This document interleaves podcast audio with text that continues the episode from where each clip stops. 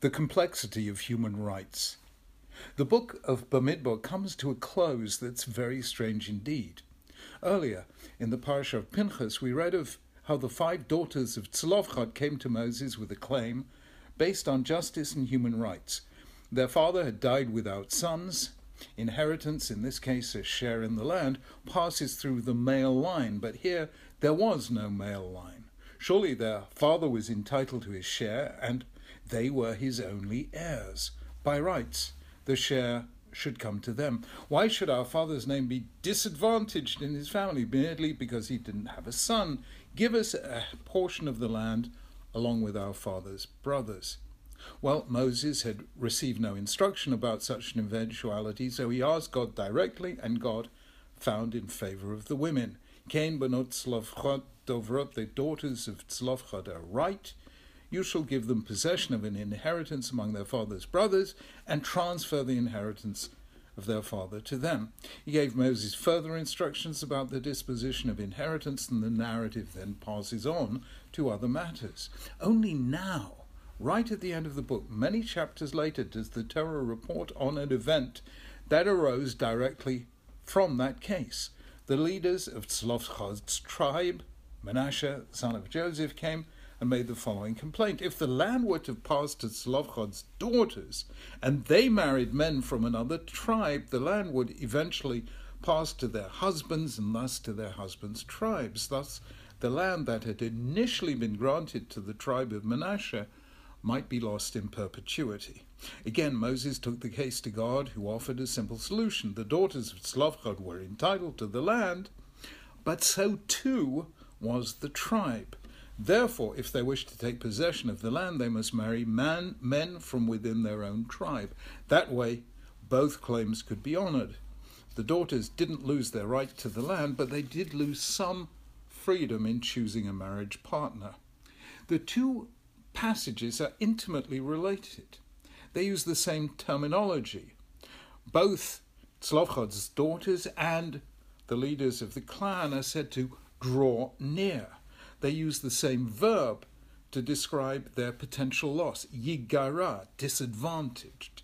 God replies in both cases with the same locution, kain, dovrot or dovrim, rightly do they speak.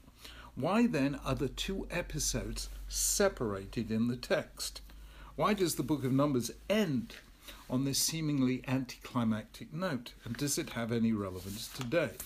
Well, Bamidbar is a book about individuals. It begins with a census whose purpose is less to tell us the actual number of Israelites than to lift their heads. The unusual locution the Torah uses to convey the idea that when God orders, orders a census, it's to tell people that they each count.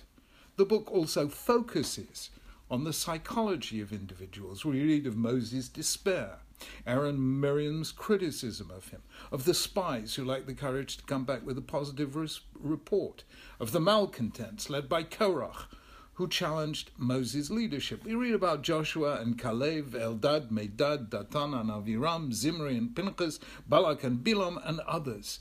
This emphasis on individuals reaches a climax in Moses' prayer to God of the spirits of all flesh to appoint a successor, understood by the sages and Rashi to mean appoint a leader who will deal with each individual as an individual, who will relate to people in their uniqueness and singularity. And that is the context of the claim of Tzlofchad's daughters. They were claiming their rights as individuals, justly so. As many of the commentators pointed out, the behavior of women throughout the wilderness years was exemplary, while that of the men was opposite. The men, not the women, gave gold for the golden calf. The spies were men. A famous comment by the Kli Yakar of Shlomo Ephraim Luntschitz suggests that had Moses sent women instead, they would have come back with a positive report. Recognizing the justice of their cause, God affirmed their rights as individuals. But society is not built on individuals alone. As the book of Judges points out, individualism is another name for chaos. Bayamim hahem en melech b'Yisrael. In those days there was no king in Israel.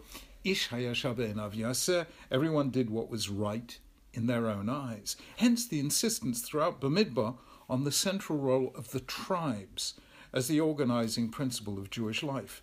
The Israelites were numbered tribe by tribe. The Torah sets out their precise encampment around the Mishkan and the journey in the order in which they were to journey. At Naso, at inordinate length, the Torah specifies the gifts of each tribe at the inauguration of the Mishkan, despite the fact that they each gave exactly the same. The tribes were not accidental to the structure of Israel as a society, like the United States of America, whose basic political structure is that of a federation of originally 13, now 50 states, Israel was, until the appointment of a king, a federation of tribes. The existence of something like tribes is fundamental to a free society. The modern state of Israel is built on a vast panoply of ethnicities Ashkenazi, Sephardi, Jews from Eastern, Central, and Western Europe, Spain and Portugal, Arab lands, Russia, Ethiopia, America, South Africa, Australia, and other places. Some of them Hasidic, some yeshivish, some modern, some traditional, yet others secular and cultural. We each have a series of identities based partly on family background, partly on occupation, partly on locality and community. These tribes, these mediating structures, larger than the individual but smaller than the state, are where we develop our complex, vivid, face to face interactions and identities. They're the domain of family, friends, neighbors, and colleagues, and they make up what is collectively known as civil society. A strong civil society is essential to freedom. That's why Alongside individual rights, a society must make space for group identities. The classic instance of the opposite was the French Revolution. In the course of the debate in the French Revolutionary Assembly in 1789, the Count of Clermont-Tonnerre made his famous declaration to the Jews as individuals everything, to Jews as a nation nothing. If they insisted on defining themselves as a nation, that is, as a distinct subgroup within the Republic, said the Count, we shall be compelled to expel them. Now, initially, this sounded reasonable. Jews were being offered civil rights in the new secular nation state. However, it was anything but. It meant that Jews would have to give up their identity as Jews in the public domain. Nothing, not religious or ethnic identity, should stand between the individual and the state.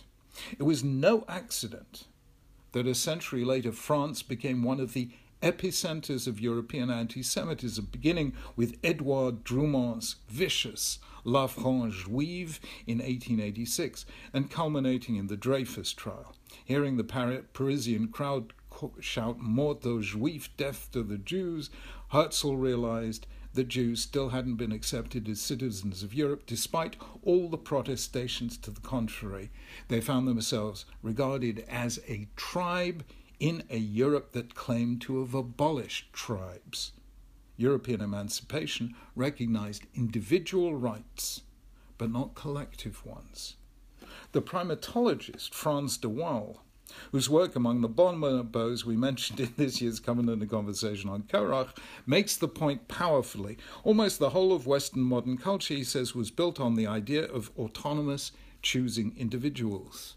But that is not who we are.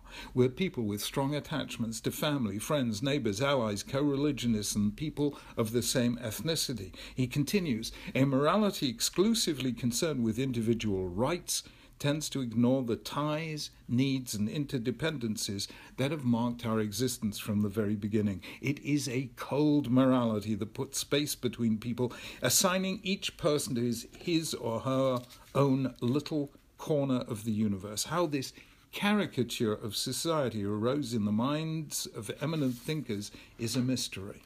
That is precisely the point the Torah is making when it divides the story of the daughters of Tzlofchad into two.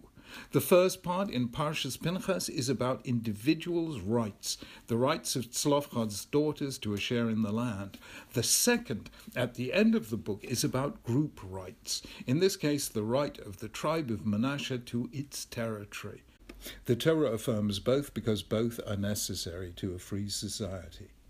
Many of the most seemingly intractable issues in contemporary Jewish life have appeared because Jews, especially in the West, are used to a culture in which individual rights are held to override all others. We should be free to live as we choose, worship as we choose, and identify as we choose.